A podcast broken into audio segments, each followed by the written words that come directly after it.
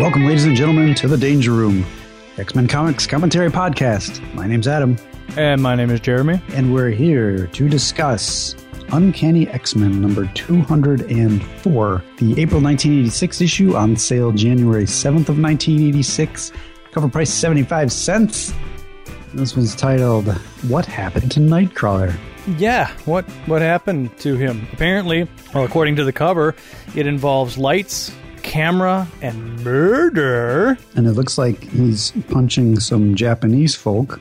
He's doing all sorts of stuff. There's like airplanes on the cover. He's He's driving a dune buggy. he's got a damsel in distress, and and he's punching Japanese dudes. It looks like the Marvel box is starting to get really crowded.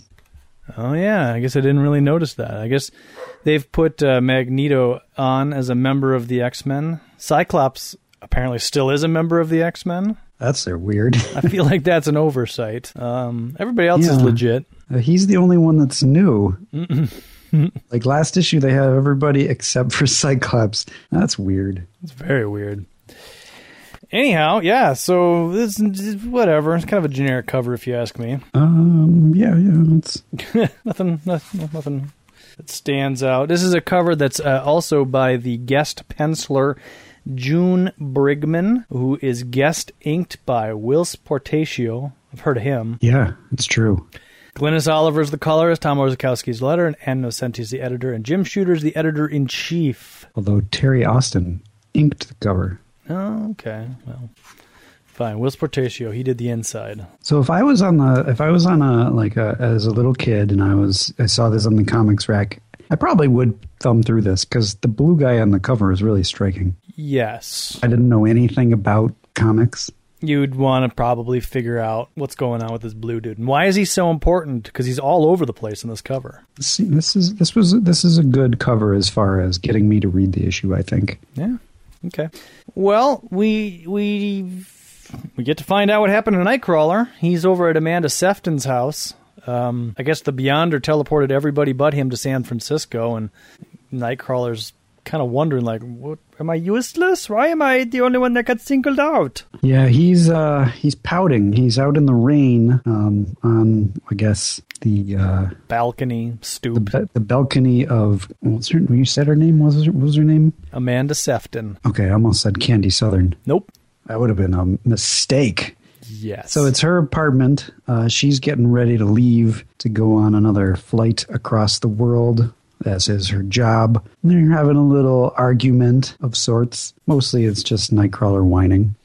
Nightcrawler's feeling sorry for himself about this whole Beyonder thing. He pines for. Do you remember the Nightcrawler miniseries? Yes. He pines for the days when he was swashbuckling and saving princesses and such, and he wonders why can't life be like that again? And then he also has to put that in perspective with the Beyonder, all of his power. Is he God? Is he Satan? Is he something else? And he's he's just got a lot of things, and he he feels like the original days of the X Men was more more fun adventures, but now everything's just so gloomy and real, and he just wants to kind of go back the way it was. It's almost like this is a uh, a commentary on comics, Kind of, very much but, so. but I don't know if it is. I don't know. Yeah. In retrospect, it, it certainly is. Um, Amanda, she's like, uh, you need to adult this and grow up. And Nightcrawler's like, no, I don't want to. He says uh, he his faith is questioned because the Beyonder is more powerful than anything that he's ever encountered. Uh, he says when when Amanda says, "What makes the Beyonder so different?" He says, "What makes the sun different from a match flame?" And he says, "I don't know what's real anymore. When a potion or power or a being can change my mind." My body, even the concept of reality itself. You're a sorceress, Amanda. I truly do love you. Or did you use some spell to make me? And that's when Amanda, she gets mad and she's like, if you gotta ask, you don't need to worry about loving me or anybody. And she leaves. Why did I do that? Yeah. That was kind of a selfish D-bag move on Nightcrawler's part. I feel like, well, I don't know. In a, in a real situation, I guess it's the equivalent of saying like I never really loved you or something like that. Well, kind of. Just a childish thing that's not really true, but you're just I don't know, trying to get a rise out of somebody for some reason. Yeah, but it's it's a. I mean, if you put it in a real world perspective, it, it's very silly. Yeah. You're a sorceress. you might have made me love you, did you? Um, so she she gets into a cab. She's heading off to the airport. She vaguely reconsiders, like maybe I should go back, but then she says, "Nah, I'm out of here."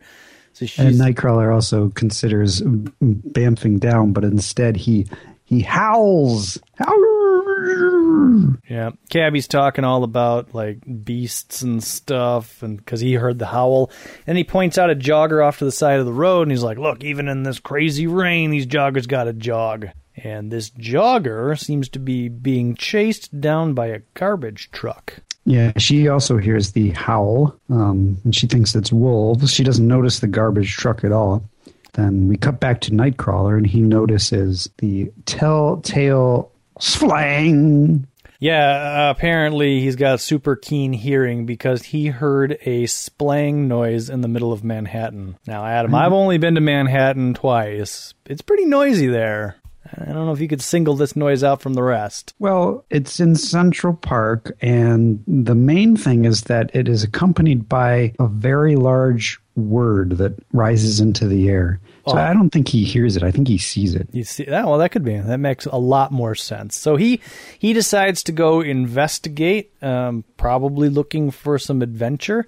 He spots the garbage truck and he recognizes the man driving it as a man named Chambers, who is an assistant to Arcade. I got to be honest, I don't remember Chambers from any of our previous issues, but I'm sure he was there. He was the guy who wasn't Miss What's her face? Locke. Yes. Okay. Nightcrawler decides that if there's a uh, garbage truck running around with the word splang and Chambers driving it, he better check it out. So he follows the truck all the way to the circus that, or I guess the midway or carnival that is Murder World. He comments to himself that they've called the police multiple occasions and uh, the, poli- and the police were never able to find a murder world underneath this carnival. So he jumps into a garbage can, which apparently is the well-known secret entrance of Murder World. So does that mean that Murder World never moves, but but the police can never find it? I guess that's odd. Well, I mean, I think we even probably talked about this on on some of our uh, Danger Room previous episodes where uh, I I probably said something to the extent of you know the logistics and the amount of time and money it would take to move a murder world doesn't seem you know reasonable or possible. So I guess yeah. this is confirmation. The logistics of hiding it. Well, well, it's underground, so maybe he's got a button that he pushes that just hides all the entrances. Um, I don't know. So climbing down into the murder world, he starts to question whether or not he is a uh, a coward which is kind of out of nowhere, but it goes back to when he was questioning himself as a leader. He also kind of says, maybe that's why I'm no good as a leader because I'm so afraid. Right. And it also kind of works with, you know, what we've been commenting on all this time is that Nightcrawler, for the most part, has been kind of an ineffective team member. I mean, he can teleport and he can punch and stuff, but he's not really done a whole lot. Yeah, but he's the doctor and he's the mechanic. That's true. They keep giving them all these supporting roles because they're like, look, we just need you to teleport back and fix the plane, okay? Let the adults handle the bad guys. I can be leader. Oh, fine. okay, we'll try that. So this woman, this red-haired woman, she gets to meet Arcade, and apparently Arcade has been paid to run her through Murder World. Nightcrawler comments that he knows the uh, murder world fairly well from when Colossus and Shadowcat visited a few months ago, and Arcade gave them a tour. Right. As we recall, that was the Doctor Doom episode. Right, where Miss Locke was in fact Doctor Doom for the annual birthday hunt. Right. So, so we now have a Nightcrawler who uh, is very familiar with Murder World. Well, he read the files. Oh yeah, yeah. So, in a very recognizable voice, he says, Welcome to Murder World, sweetheart. Was that the voice? Uh, close enough. I'm i think ar- it's a little more menacing, but. I'm Arcade. I hope you enjoy these last minutes of your life. All right, all right, all right. It, yeah, it's basically a little slower Matthew McConaughey. Yeah. Yeah, poorly done. Yeah, and uh, he he turns to uh, Miss Locke and he's like, "Let's just get this over with. This is so boring." Yeah, doing uh, murdering a human in Murder World is not that exciting. So just like the X Men, where she's put into a giant pinball and she's sent across the pinball table, she's bouncing all over the place. Arcade yawns and he's like, "Ugh." No wonder he's bored. I mean, he does the same thing every time. Yeah, yeah. He should mix it up. Maybe, maybe not just start in the pinball machine. Start elsewhere. She crashes through uh, into a forest where she's being hunted. We May- get some classic Chris Claremont thought balloons. I'm still alive. I guess the game's not finished. Lucky me. Where the heck am I? Yeah, a lot She of hears dialogue. a she hears a wolf howl, which she likens to the howl she heard in Central Park. The cavalry shows up, and uh, they are um, there to attack the people that are attacking the wolf. I guess. Uh, well, I, the wolves are are the wolves on sticks or are those leashes? Uh oh, I was thinking they were like animatronic wolves on sticks. I guess you're mm-hmm. right. I always thought that they were like, I always thought they were being stabbed by a spear, but I, I think you're right. I think they're animatronic on sticks. Which makes no sense because on the next page, one of them's going to fly Maybe off a cliff, but maybe it's just a tightly held leash. maybe. Yeah. So I don't know. Like I don't know. The cavalry's here, I think, to attack uh, anybody who's not the cavalry, who includes these guys with torches and wolves, and this jogger lady. Oh, you think that the guys in the woods in the first panel are opposing the other guy? I think The- so. The other guys at the bottom? I think to me this whole issue is a bunch of scenarios um, that are occurring that, that she gets thrown into that she could die in, and and the intent is that she does die in them. Well, I don't. I don't think. I mean, I think you're right about that, but I think the people at the top are also hunting and killing her. It's like a like a Frankenstein thing. They're going through the woods hunting down Frankenstein, Okay, that could be too. So they're all after her. and then she she passes out of one scenario into the next, which is that now she's being hunted by 19th century European hussars. Okay, that could be sure.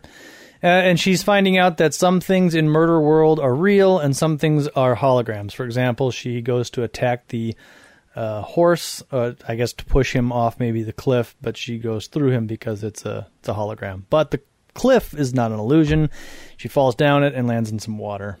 which in a in a real world scenario pretty much knocks you out. Yeah, no, she gets right back. She's a jogger. She gets right I back mean, I up. guess maybe adrenaline. Yeah. She's she's running, like jumping over tree trunks and stuff, and now she's like doing the lumberjack challenge where she's jumping from log to log. It reminded me of Frogger. it's a little like Frogger. She she takes a, a break on one of the logs when a giant shark comes out from nowhere and flings her aside, destroying her log. A shark? Impossible. They can't exist in fresh water. What am I saying? Arcade makes the rules. His game pieces can do whatever he says. She's she's adapted really well to this. Yeah, she she's figuring things out quickly and Nightcrawler teleports kind of what looks like in the shark's mouth, grabs her, and then teleports out uh, before the shark can close his jaws. She uh, she's about to get eaten, but Nightcrawler saves the day. And that's when Arcade's like, oh, a new player, Nightcrawler. All of a sudden, this game's gotten a whole lot more interesting. My apologies if you feel a little bit ill. That's an unfortunate effect of teleporting. Are you all right? And she assumes that this is another one of Arcade's goblins, so she's like, whoa, get away from me. This is Arcade's world. I've seen enough stuff. It's a good assumption. Yeah, you leave me alone. Random blue guy. Yeah, and she's like, "Oh, I, I looked the part, but I'm a hero. I want to help you." And and She said, "I got no, I've, I've got no idea what's real and what isn't. So why should I trust anything you say?" Which Nightcrawler thinks reminds him of what he said to uh, Amanda, although it's a bit of a stretch, I think. virtually my words to Amanda thrown back in my face. Well, virtually, I guess anything could be your words to Amanda, but realistically, they're nowhere close. Like you were like a straight on jackass. This Yeah, woman it- is like yeah. fighting for her life and sees a goblin. Exactly. So, anyways, it's, it's totally different scenario. Yep. And she's like, "All right," or uh, Nightcrawler's like, "All right, I, I get it, uh, but you don't really have a choice. So why don't we work together, and I'll try to prove that uh, uh, I'm a good guy." Oh, okay. And then there's a dune buggy that's apparently been right next to them this whole time. Uh, I don't know what's happened. I don't know if time has passed or if the scene has changed, but the girl says, a desert stretching to the horizon. I don't believe it. And yes, the dune buggy's there, and there's a whole bunch of like um, Mad Max raiders heading towards them, fronted by a dune buggy with a lady wearing Arcade's head, which is kind of funny. He's got a nice dress on Yeah, and a nice And a- figure. and a bow tie. Uh, Auntie Arcade's personal pleasure to release you and the lady uh, from this aching world of pain and suffering. So he's aiming to kill them. They hop in the car, and the girl says, um, whose name we don't know yet, by the way. Uh, no, we don't. She says, uh, This car was provided by Arcade. It could be booby trapped. Booby. Nightcrawler's like, that's a risk we'll have to take. Besides, if he wanted to, Arcade could kill us anytime with ease. But it's the game for him. So they race. And uh, Nightcrawler does the classic movie thing where he's like, all right, let's see what you're made of. And he punches it. And he is able to narrowly escape all these Jeeps. They get surrounded, and people are shooting at them, and he's able to pull away. Eat dust, creeps. You'll never catch us now. and and then the girl is like, uh, uh, "They'll never catch us now." And Nightcrawler's like, "Yeah, not the cars, but what about those airplanes?" Uh oh. Yeah. So now there's a bunch of biplanes that are flying, which I don't really know why they're so worried. They don't seem to have any guns, but Maybe they have bombs. Maybe they have oil slicks. yeah, maybe they're kamikaze biplanes. But uh, he's like, "Okay, will you drive the car?" She's like, "I'm from Manhattan. I never learned how to drive." well, here's your chance. And he bamps away up onto the wing of one of the biplanes, um, which then flips over in an attempt to get him off. But with his tail, he clings to something, although in the picture he's not. He's just saying that he is. Um, in the next panel, he is clinging to it. And the robot falls out and uh, with a zoom toofler, Zum Or Teufel. Teufel. Teufel. Teufel. Yep. Uh, Nightcrawler manages to right the plane, and now he's flying a plane. I keep forgetting what's at stake my life and the girl's. I don't even know her name. Uh, even if we escape this death trap, Arcade will merely conjure another from the security of his control booth. I need some means to get at him, put this whole complex out of action. Yep. Putting together a plan. He is able to dodge the airplanes, causing them to crash together. He so they were they're out of that situation. He kind of flies, I guess, close to the jeep and says, uh, "All right, you keep going straight. You should be all right. Be seeing you, mein Fräulein. It's been real." And he flies off. Yeah, he tricks he tricks the plane that is flying against him to dive bomb into the arcade squadron. Right. So they they kill the uh, the robot arcade with arcade's head. So now the girl's like, "Oh, Nightcrawler, how could you run on me? I just begun to believe what you were telling me, and I never even told you my name." Meanwhile, arcade's enjoying himself. Huh. Poor little darling, deserted by her knight in shining armor. Her heart must be broke all to bits. Ho ho ho. She's continues. Dri- well, Miss Locke, she kind of knows what's going on. She's like, such obvious cowardice is unlike Nightcrawler. It could be deception. Uh, the girl drives her jeep into Tokyo, I guess. Yeah, some sort of Chinatown. Yeah. Uh, or yeah, Chinatown, Japantown, something like that. And uh, it, it- her jalopy is out of gas, so she gets out and she's just kind of wandering around, uh, mixed in with the denizens of this city. Nobody's really pursuing her, but she's like, "Well, I don't know what to do." Um, and that's when Miss Locke shows up and she says, "Hey, I can offer you sanctuary and escape. Come with me." And she uh, looks in the window. It looks like she's uh, on the red light district, right? There's a simulacrum of her in um, attire, um, seductive attire in the window, and she's kind of wondering to herself, like, "Whoa, I guess I could have done this. This could be me." I guess uh, Miss Locke is offering her the opportunity to work for her or to get killed. right. Uh, and that's when a number of these people who look mostly peaceful before all pull knives and start heading toward her. And that's when Nightcrawler returns. Cue the fanfare as the hero makes his dramatic and timely entrance. He punches it. Yeah, he punches everybody, disarms all the people, and Miss Locke's head turns into Arcade's head. Um, and he says, uh, well, after Nightcrawler says, the lady's under my protection. He says, that doesn't count for much, fuzzball. You ain't getting out of Murder World. Want to bet, bad guy? And so he mm. thinks this is all kind of a joke. The girl's like, this isn't funny. Like, this is real. And Nightcrawler's like, oh, on the fun, contrary to riot. He gives the Miss Locke arcade thing a kiss on the nose and says, you look marvelous in fuchsia. and it looks like he knocks her into a puddle, Yep. drops her in, and oh heavens, how rude, how clumsy of me. So dreadfully sorry, Toodles.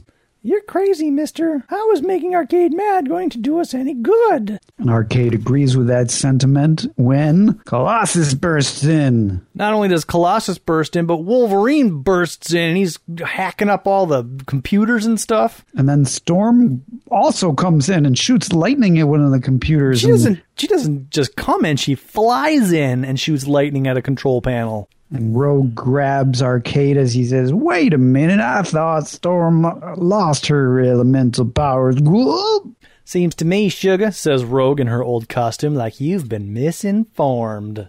Your toys are all broken inside, Arcade, honey. And Murder World out of action. Our elf buddy'll have no trouble scooting with the lady. Oh, yeah, scooting. We do get a scoot. Game, set, and match Assassin to Nightcrawler. Night, uh, Arcade quickly realizes, ah, of course, you were here already because you ain't the real X Man at all. You're my robot versions of him. That stiff nailed me with my own pieces. He really and truly beat me in my own game this time. And he tilts his head back and in laughter. And I guess uh, either Arcade let them out or they were able to escape. But uh, Nightcrawler explains the whole thing. Like, I couldn't tell you what I was going to do for the risk of Arcade hearing, so I just left you. I reprogrammed all the robots because that's what I do. I'm a medic and a reprogrammer and a pilot, and I do all the other stuff. I'm amazing. yeah. Uh, and uh, I'd give anything to have seen Arcade's face when they burst in. I'll bet it was priceless. I'll bet it was. You really loved that whole mess. Haven't had that much va- uh, fun and ages. Her name is Judith, I guess, and she's like, uh, you need to live in the real world. Um, you know, if you didn't have people like Arcade, you'd probably make somebody to be your Arcade. Like, that's probably not very healthy. It's true. And Nightcrawler's like, well, you're safe now, uh, but I'm the man who risked your life, and I'm about to do it again. He kicks her door open, only to find some guys kneeling and bowing. They're from the State Department and the National Guard of Ruritania. Yeah, Ru- wherever that is. And they're like, Your most serene and royal majesty, Judith Rassendyll, last of the Elphbergs, queen of Ruritania. Huh? Nightcrawler and, and Judith both look at each other in shock with question marks and exclamation marks. And do we ever go back to this story? Buddy, I have no idea. it's not on the pages of the X Men, I don't think. Maybe it's revisited in Excalibur, but uh, I mean, you think that this is a starting of a whole new storyline because it's like Arcade kidnapped this woman for some reason. She turns out to be the Queen of Ruritania. What's that? Who hired her? But I don't. I don't know what the resolution to this is, if there even is one. I see. Next is Wounded Wolf by Chris Claremont and Barry Windsor Smith. I wonder if that'll be any good. Um, is that Life Death 3? No, she's probably, and that's the only thing that Barry Windsor Smith uh, does, right? That and uh, what was that? Blastar? He does Blastar and he does Storm and Forge. Yeah. Yeah. So I'm guessing it's a Storm Forge Blastar crossover. Oh, man, wouldn't that be awesome? Now it, I'm, I'm looking forward to it. If it's anything else, I'm going to quit the X Men. Okay, wow. Just It's like that. a, it's quite a commitment. So there, with uh, 25 minutes of an episode, let's let's wrap it up. Let's uh, or or should we just do Alpha Flight maybe? Alrighty. So uh, before we get into the the other stuff we do, let's we're just gonna finish off this Alpha Flight story because it may or may not be important. Um, so before we start this, I said last episode that the first appearance of Lady Deathstrike was Alpha Flight 33. Um, this issue proves me quite wrong. Right, some And I- Daredevil issue. I did some. Remember the Daredevil issue that Wolverine guested in? Nope. Oh, well, in that, um, there are some Japanese people that are saying that he's some the his adamantium uh, skeleton is somehow connected to Japan, and he gets all curious about it. I don't remember that at all.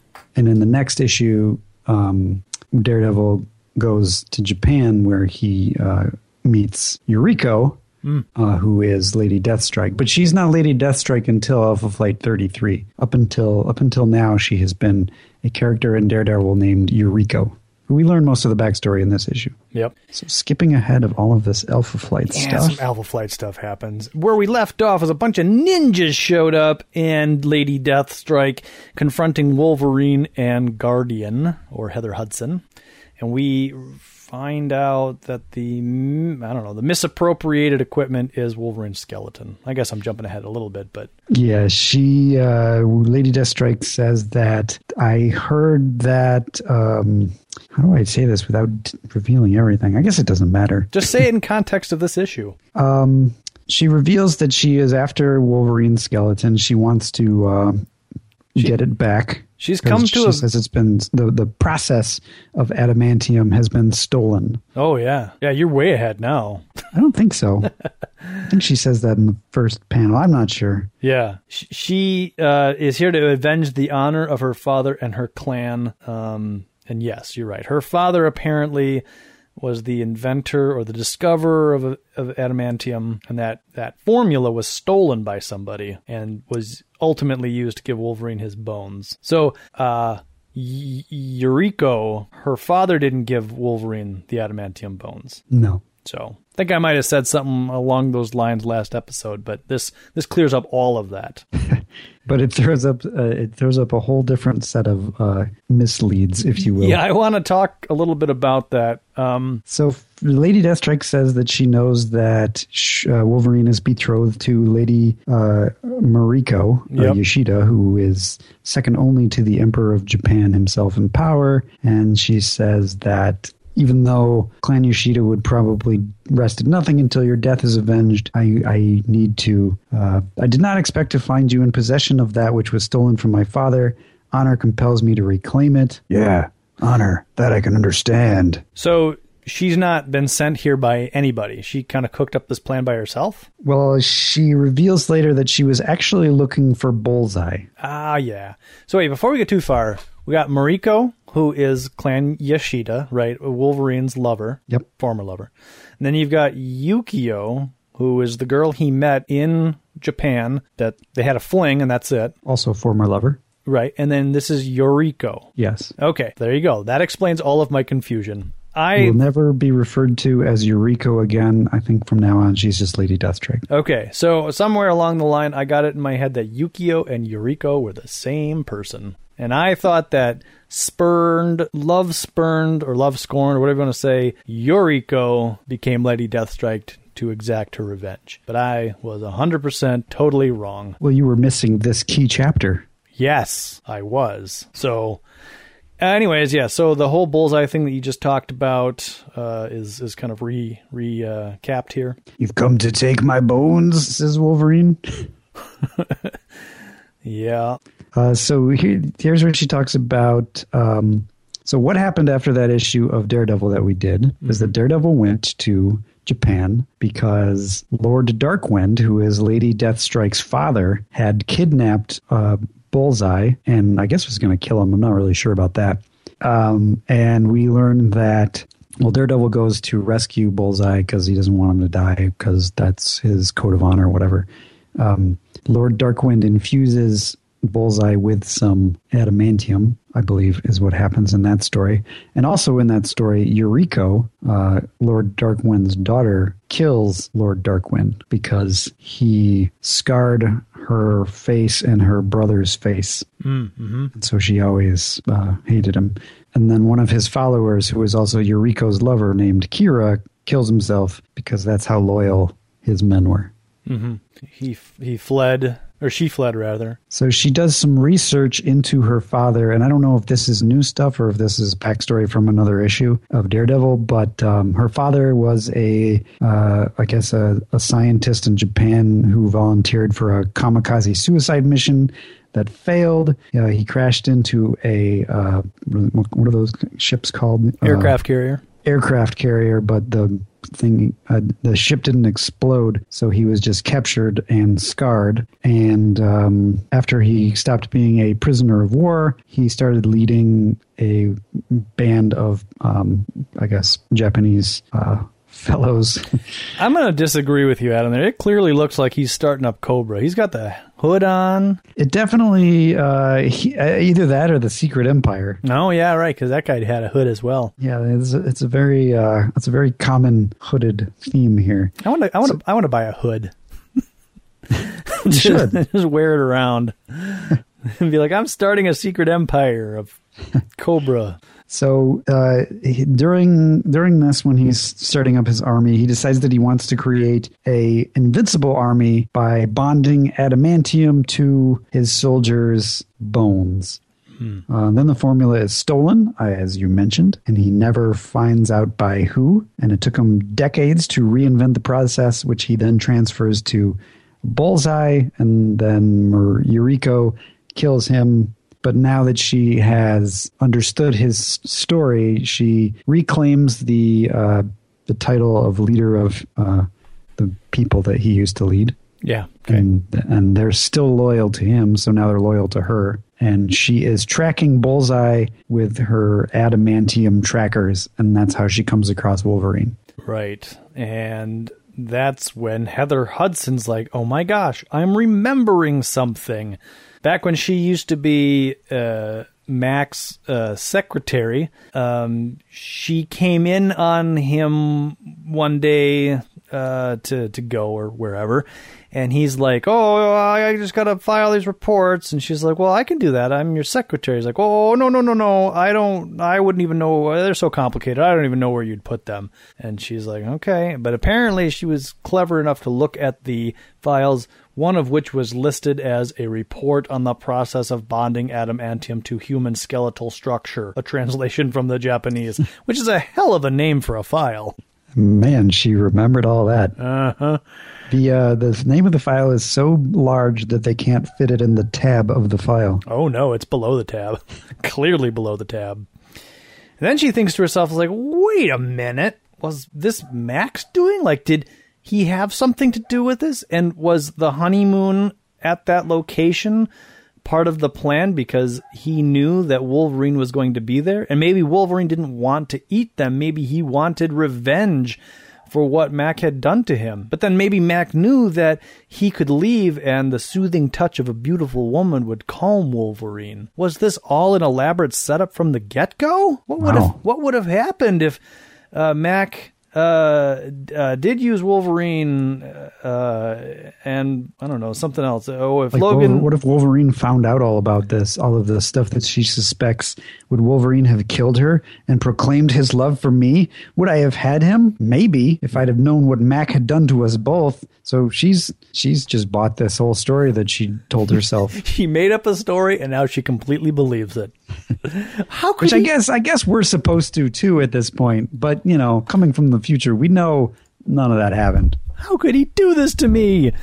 And she, whoops, she even says, uh, I'm left with uh, suspicions which dead man's lips can't dispel. Well, so there's that. it's Uh, true I Wolverine's like, you'll have to do some research yeah. I don't know if my bones came from your old man's process or not, but if you want them, you're going to have to carve them out of me. Want to try? Yes wolverine said i do So all the ninjas attack, and Heather springs into action, and she's like, uh, now. Jeremy, these aren't ninjas, they're samurai. Oh, whatever. It's a big difference. Fine, the samurai spring into action. And so she starts using her battle suit. Wolverine would like her to stay out of it, but she, as we know, is in search of some training, and, and I guess she's starting to understand how to use the suit. Maybe I, wearing my husband's battle suit, can use it to save my husband's creation. So Yep. she's bought onto this 100%. Yep. Uh, Lady Deathstrike realizes that Heather has power, but she doesn't know how to use it, so she instructs the samurais to kill her and take Wolverine dead or alive. Samurais are just jumping at Wolverine. Wolverine is uh, disarming them. Like it looks like he's gutting them, but even Heather's like, "Oh, he's pulling back. Like he could have killed them, but he he's not. He's retracting his claws." the last minute. He's not the killer Mac tried to make him. the story that I made up for myself. It just keeps getting better. and he's teaching me that when you possess power, you've got to exercise restraint. I'm just reading into everything.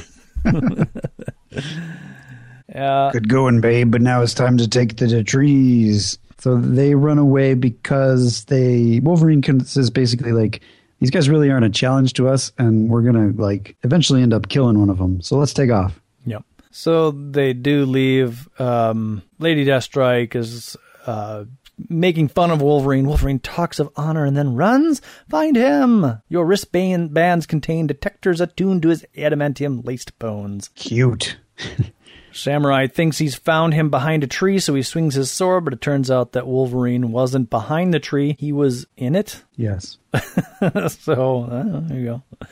Ninja Star comes flying past Wolverine's face. Um, Guard, uh, Guardian or, or Heather realizes that Wolverine essentially sent her away so that he could deal with them on his own. Yep. I think that's what happened anyway. That's exactly what happened. then she starts thinking about uh, it's past uh, that's hunt. it's his past that's hunting him, and his past and mine are intertwined. It's the tragedy of the past I have to vindicate. Wait a minute, vindicate? That sounds like the name Mac chose for himself after he chucked the designation weapon Alpha. Blah blah blah blah blah. I'm going to be called Vindicator.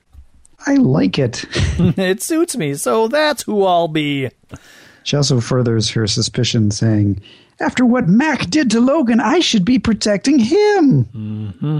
She shoots up the ground, beating up all the samurai, mostly stopping on them, and then she realizes, wait, these guys are probably here to divert me while the true battle takes place somewhere else. Mm-hmm. Sure enough, now Lady Deathstrike is fighting Wolverine. Uh, she's got like a vibro sword. It's not adamantium, but it's uh, electromagnetically tempered. She can cut down trees and stuff, so she's thinking that this could probably slice through some adamantium. Well, it can't because we she she hits his claws. I mean, we see that. Uh, she hits it before like she lights it up it looks like. To me anyways. Like it's just a sword and then she goes no but it's electromagnetically tempered. And then the sword starts glowing and she chops down the tree. Oh i just assumed it was always on. I don't know. I'm assuming she like in this panel where it starts glowing it looks like she's clicking like a red button. Fair enough. Yeah but who knows? That's the noise the sword makes. Puck flies in because he's mounting a rescue for uh, Heather because uh, he loves her. Wolverine says the honorable way to clear his name every time Deathstrike calls him a thief is to kill her. It doesn't seem honorable to me, but okay. He he says he wants to kill. That'd be the honorable way to clear my name, which I agree with you. But then he's like, uh, "But that ain't the X Men's way." So he's not going to do it. But but that's where his mind goes. Yeah, for some. It's just interesting. Maybe I mean maybe it's a cultural difference that I'm not aware of, but at any rate, yes, Puck comes in and hits Wolverine in the back of the head with his silent but deadly ship. Yes.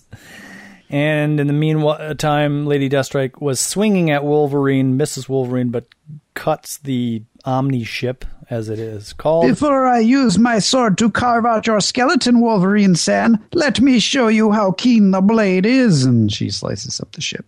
Puck jumps out in his typical cannonball style. The the Omni ship goes down. Heather sees all this. She sees Wolverine down, so she flies into Lady Deathstrike pushing her into a tree. You won't practice vivisection while Vindicator is around. That's a lot of V words. yeah. So she's like, You're powerful. Uh, I see you have a costume, but do you think it's going to protect me against my metal slicing sword? She's like, Try me. So she comes flying at Lady Deathstrike, or uh, Heather rather. Heather powers up her suit. Both Wolverine and Puck are like, Get down. You, that sword's pretty, pretty powerful. Heather ain't budging. We got a creature before. And the sword destroys itself on contact. My father's sword, says Lady Deathstrike. And Heather says, Ancient history, Deathstrike, like your scheme to take back Wolverine's bones. You shattered it, says Wolverine. So I guess the idea is that the electromagnetic shields in her costume destroyed the electromagnetic sword. Sure. I don't know how that works, but I guess it does. Who cares? uh, I guess Mac built the uh, built better in Dark Lord Darkwind. Um, so he, wait, does that mean that if if her sword can't cut through uh, this electromagnetic, that Wolverine's adamantium claws can't cut through it too? Well, no, Wolverine's claws aren't electromagnetic. Okay. I don't know. Very, I don't know, because it, it's it's it's that would be interesting because that would mean that Mac built something that could withstand. oh, an attack from. Wolverine. Yeah, maybe. Yeah. Um, well, gentlemen, you've seen what Vindicator can do. Do you still want to offer me your protection? Wah wah wah. And that's the end of the Wolverine portion of the episode. Or issue, rather. And that just lends, like, um, I don't remember any of that from the Weapon X story. Well, yeah, I think all of that gets retconned. Okay. As, as Heather's wrong. I mean, obviously, Heather is just um, uh, speculating, right? So all of that can be washed away with a broad brush of like she didn't know what she was talking about. But what about the other stuff that La- Lady Deathstrike talked about about her father inventing adamantium? Someone, I mean, all of that's pretty plausible. But does that ever get worked in? I believe that yes, that remains a constant. That Lady Deathstrike father was the inventor of the process to bond adamantium to bones. However, that process we learn doesn't work on humans because we haven't quite we haven't talked about adamantium poisoning yet. I don't No. know when that comes into place. That's that that long time. Yeah, long. so- But anyways, um, okay. So the other interesting thing about this, th- there's a good read and everything. Uh, a little little little interesting way to do, I guess, the deepest dive into Wolverine's origin that we've done to date. Uh, but interesting to do it in the pages of Alpha Flight and really not have. Uh, the uncanny X-Men reference it. I don't even know if X-Men 205 references it. I'll, it'll be interesting to reread that and, and see if it does. But I thought, as we were reading this, that this was going to neatly dovetail into 205, but it doesn't. It yeah, it probably there's probably I would I would imagine there is a panel that references Alpha Flight, the story that we just read, in a way that you don't even necessarily, if you haven't read it, you don't even know it's referencing it. So That's, that's my guess. I'm not going to spoil the next. I think everybody knows what's coming, but I'm not going to spoil it for those of you that, that maybe don't. But um, I really feel like Chris Claremont and Barry Windsor Smith and Bill Mantlo had this idea, talked through it, and then they went their separate directions and wrote something and then published them. And then they got together afterwards and they're like, huh, this. All right. Well, I mean, I guess it's fine, but it seems like this story should have ended differently to get us to X Men 205. Is all I'm saying. We can talk about that more next week. Maybe there's something I've missed, but I've read that issue quite a few times. Uh, it's a very very good issue. It's one of my favorite issues. I don't think there's a like a flashback panel, but I could be wrong about that too. There might be like a dialogue box, like as seen in Alpha Flight 33 and 34, but Like I, don't even think there is. I think there's a. I think there, and I, I haven't read it in a long time. But me my neither. me guess is that there is a reference to it that you don't. If you haven't read Alpha Flight, you don't even need to have read Alpha Flight. It's the. It's going to be something that is so vague that it isn't. Is just like, oh well, that's could be referencing Alpha Flight, but is it? That could sure that could very well be. Maybe Wolverine has a thought balloon about just like that advent that caper I had with Heather, something yeah, like that. Okay. something like that. All right, well, join us uh, for that next time. Uh, if you'd like to get a hold of us, though, you can do so at uh, www.xmenpodcast.com, facebook.com forward slash Danger Room Podcast uh, is our Facebook webpage. You can follow us at Danger Room Go. Email us, dangerroom at redcapproductions.com. You can subscribe or leave us some stars or see all of our episodes out on iTunes. Just go into your iTunes app, go into the podcast section, type in Danger Room. Well, the first one that, that'll pop up. Call us at 501 Get X Men. That's 501 438 9636. And as always, our music is provided by Laszlo Hollyfeld. Adam, you said that there was some Twitter drama. What's what's going on on the Twitterverse? I wouldn't say that it was drama. Oh. it's um, uh, uh, some people, and I, I, I, I apologize to whoever's involved in this because I read it yesterday and I forgot everybody's name. That's how terrible I am. Uh, there's a couple people on the Twitters who think that we should do a crossover podcast with two other podcasts um, that I prepared better. I would know which two podcasts those were. But if you listen to our podcast, you know who you are. Um, so, uh, so yeah, crossover. I don't know. yeah, okay. I guess I guess we'll see what comes of it. I um I missed all of those tweets, so Um, it sounds intriguing. If somebody's willing to set it up, I think one or both of us would be willing to uh, participate in it, and uh, could be interesting. I am not a Twitter expert, and um, I'm not exactly sure how Twitter works. I kind of skim through things, and I'm like, I don't know what I'm reading, but that sounds interesting. So, you know, I might have completely misinterpreted it. And I didn't want to respond via Twitter because I really have no idea what all the hashtags are for. so, okay. I'm an old man. Yeah, yeah, yeah. I'm, I'm, with you. Me too. So, yeah, if somebody wants to, I, I don't know, reach out to us on the email or any one of those contact infos I just provided, uh, sure. I don't know. We could, we could see if we could line something up. Uh, could be fun.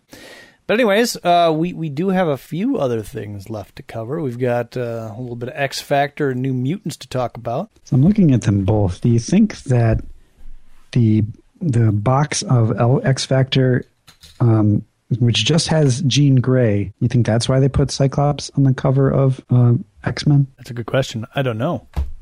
They're like, well, Cyclops has to be here. Well, isn't this something that X Factor does? Is they don't put everybody in the box? Let's see. Issue two does has the X in the box from X Factor. So yeah, I don't know. Issue one also has the X. So this is the first yeah. X Factor box that has someone in it. X Factor four has Beast in the box, and we'll talk a little bit about that. Oh, so maybe they're maybe they're alternating characters at a certain point. Uh, X Factor six also has Beast in the box, so it's like they're oh. not really mixing it up very well. I'm just doing Never a quick mind. flip through here. Uh, oh, X Factor seven has Angel. So it looks like X Factor's thing is just to put one uh, larger drawing, full body drawing in in their little Marvel box. Also, we should we should mention, and maybe it was last uh, issue as well. We're like we're in like the whole. This is where I kind of started collecting Marvel comics, not X Men, but the 25th anniversary when that logo was up there. That's when I started picking up GI Joes and Transformers. Me too. So not X Men yet, though. Nope, nope. Uh, when we get to that issue, I'm sure I'll talk a lot about it. But it's it's coming. It's not there yet, though. Yeah, we're getting we're getting close to the issues where it's the giant like every issue was a giant head. Yeah. With all the Marvel characters around the head. Yeah. I remember that very well. Yeah. I had Transformers and and GI Joe of both of those. I don't think I, I probably have other things now, but at the time it was just those two. Um what was so GI Joe was uh, Snake Eyes. What was Transformers? I don't remember. Um, I want to say Optimus Prime, but probably not. Maybe it was Bumblebee. Who knows? Hmm. Could have been Optimus because they didn't they kill him off like fairly quick soon. Yeah, they killed him off in like the fourth issue, and then they spent the next eight issues bringing him back. But didn't they kill him again? Uh, probably. I don't know. I don't remember. There's like a like binary had a, a virus. I don't remember. It doesn't matter. Binary? You mean Circuit Breaker? Sorry, Circuit Breaker. Yeah, Circuit Breaker. Binary is X Men. And wasn't Circuit Breaker in Secret Wars? Yes. Okay. Yeah. I keep. That's so weird. You did not imagine that. It was a weird random panel. Okay. Um. All right. So yeah, uh, X Factor number three. Um just try to cover this as quickly as I can. I prepared for this, Adam. I've got I got bullets. That's great. Yeah. I did not read this one, so well then I'm counting on you. Prepare to be bulleted away. Uh, Beast does not actually die of cardiac arrest, and Carl wraps him up in bandages for the next part of the treatment. Artie's powers, we find out, are to mind lock someone and project images of what's happening at that current time. Uh, X Factor eventually finds Carl Maddicks's laboratory. Jean is able to demonstrate some of her enhanced telekinesis powers. Uh, Angel confronts Cyclops about Madeline, only to find out that she's left Scott. Carl Maddicks retells the origin of the beast and how the secret empire, it's actually referenced in this issue, thought they killed him, uh, but he was actually just wounded when the secret empire ultimately fell. Carl returned to his life as a geneticist at the Ryan Corporation as a widow because apparently he had a wife that had died sometime earlier, and he had a son. On Artie's 11th birthday, he, he mutated, both physically and with powers, and Carl started working on a cure, but he got stuck on the formula for the cure, so he decided to kidnap Beast to figure out how to finish the cure. You know, rather than just like phoning him up and being like, hey, dude, could you help me with this problem? Yeah, I know we've had our differences, but yeah, I'm alive, but, you know, we could talk about that, or whatever. X Factor is detected, so the Ryan Corp security has orders to shoot to kill. Carl, for some reason, like flips uh, and says uh, that he'll he'll hold off the security if X Factor will save his son. Uh, X Factor takes off with Artie. Artie projects the experiences or X it projects and experiences his father's death, so he basically dies with his father, sort of. Uh, X Factor returns to their base. Jean confronts Cyclops, uh, but just as Cyclops is about to tell her about Maddie, they get interrupted regarding the status of Beast. A specialist that Cameron Hodges hired unwraps Beast's bandages to reveal that the Beast is now human in form. He kind of looks like a roadie for the Talking Heads, if you ask me. That's what Iceman says. No, that's what I said. Oh, well, that's also what Iceman says. and that's X Factor number three. Which is interesting that they uh, they obviously made Beast human again because the X Factor is running around costumeless, and Beast kept ha- kept having to not be a part of those missions. Right, and I, for one, I support it. I, I mean, it's it's necessary for the story, but I also thought that it was fairly skillfully uh, executed.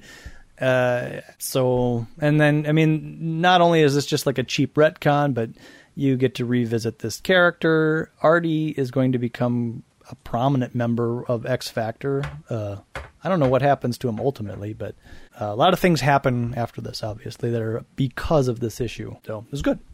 I don't know if I can wrap up uh, New Mutants 39 quite as quickly, but uh, I will. I will try to do my best.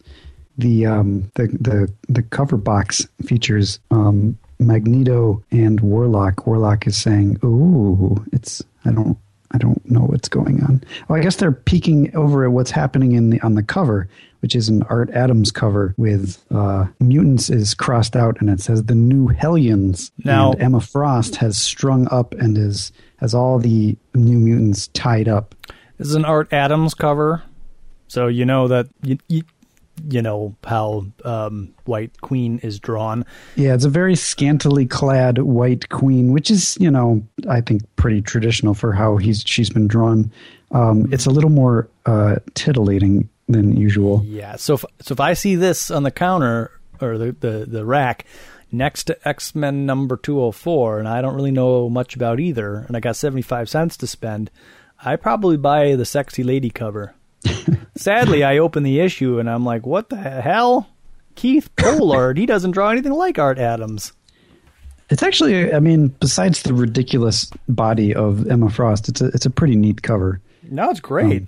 I, I they shadow her face and she looks very evil. Her cape is well shot. I mean, it's really good. It's a good cover. It's good. It's good. It's interesting because she actually doesn't play an evil. She's not terrible in this issue. Um, so what happens is that the New Mutants minus Danny and Warlock have all gone over to Emma Frost's school, and uh, as Magneto had discovered, they are pretty much zombies still, and all the Hellions also discover this. So, uh, with the exception of Magik, who keeps disappearing, uh, Emma Frost. Oh, and plus Emma Frost uh, can't go into Magik's head because she's a she's got that telepathic uh, defense mechanism. Uh, so, so Magik is turning into a demon very slowly. Uh, the rest of the New Mutants, she is able to go into their heads and using telepathy and her powers, bring them back to their pre-Beyonder selves. So the New Mutants are finally returning from their zombie forms. Meanwhile, back at the mansion, uh, Magneto, uh, d- uh, who's mostly depressed, uh, realizes that he was manipulated by Emma Frost and uh, what's that guy's name? Empath. Yeah. And uh, and he says nobody messes with Magneto. Um, Danny Moonstar leaves on Brightwind. She doesn't want to be a part of. Oh, uh, Magneto's been drinking and drinking a lot. He's become an alcoholic. Oh, So it's weird that he's also in issues of X Men. not as an alcoholic. Yeah. oh, I got to deal with the New Mutants. Give me a beer. I'm with the X Men. No problems here, everybody.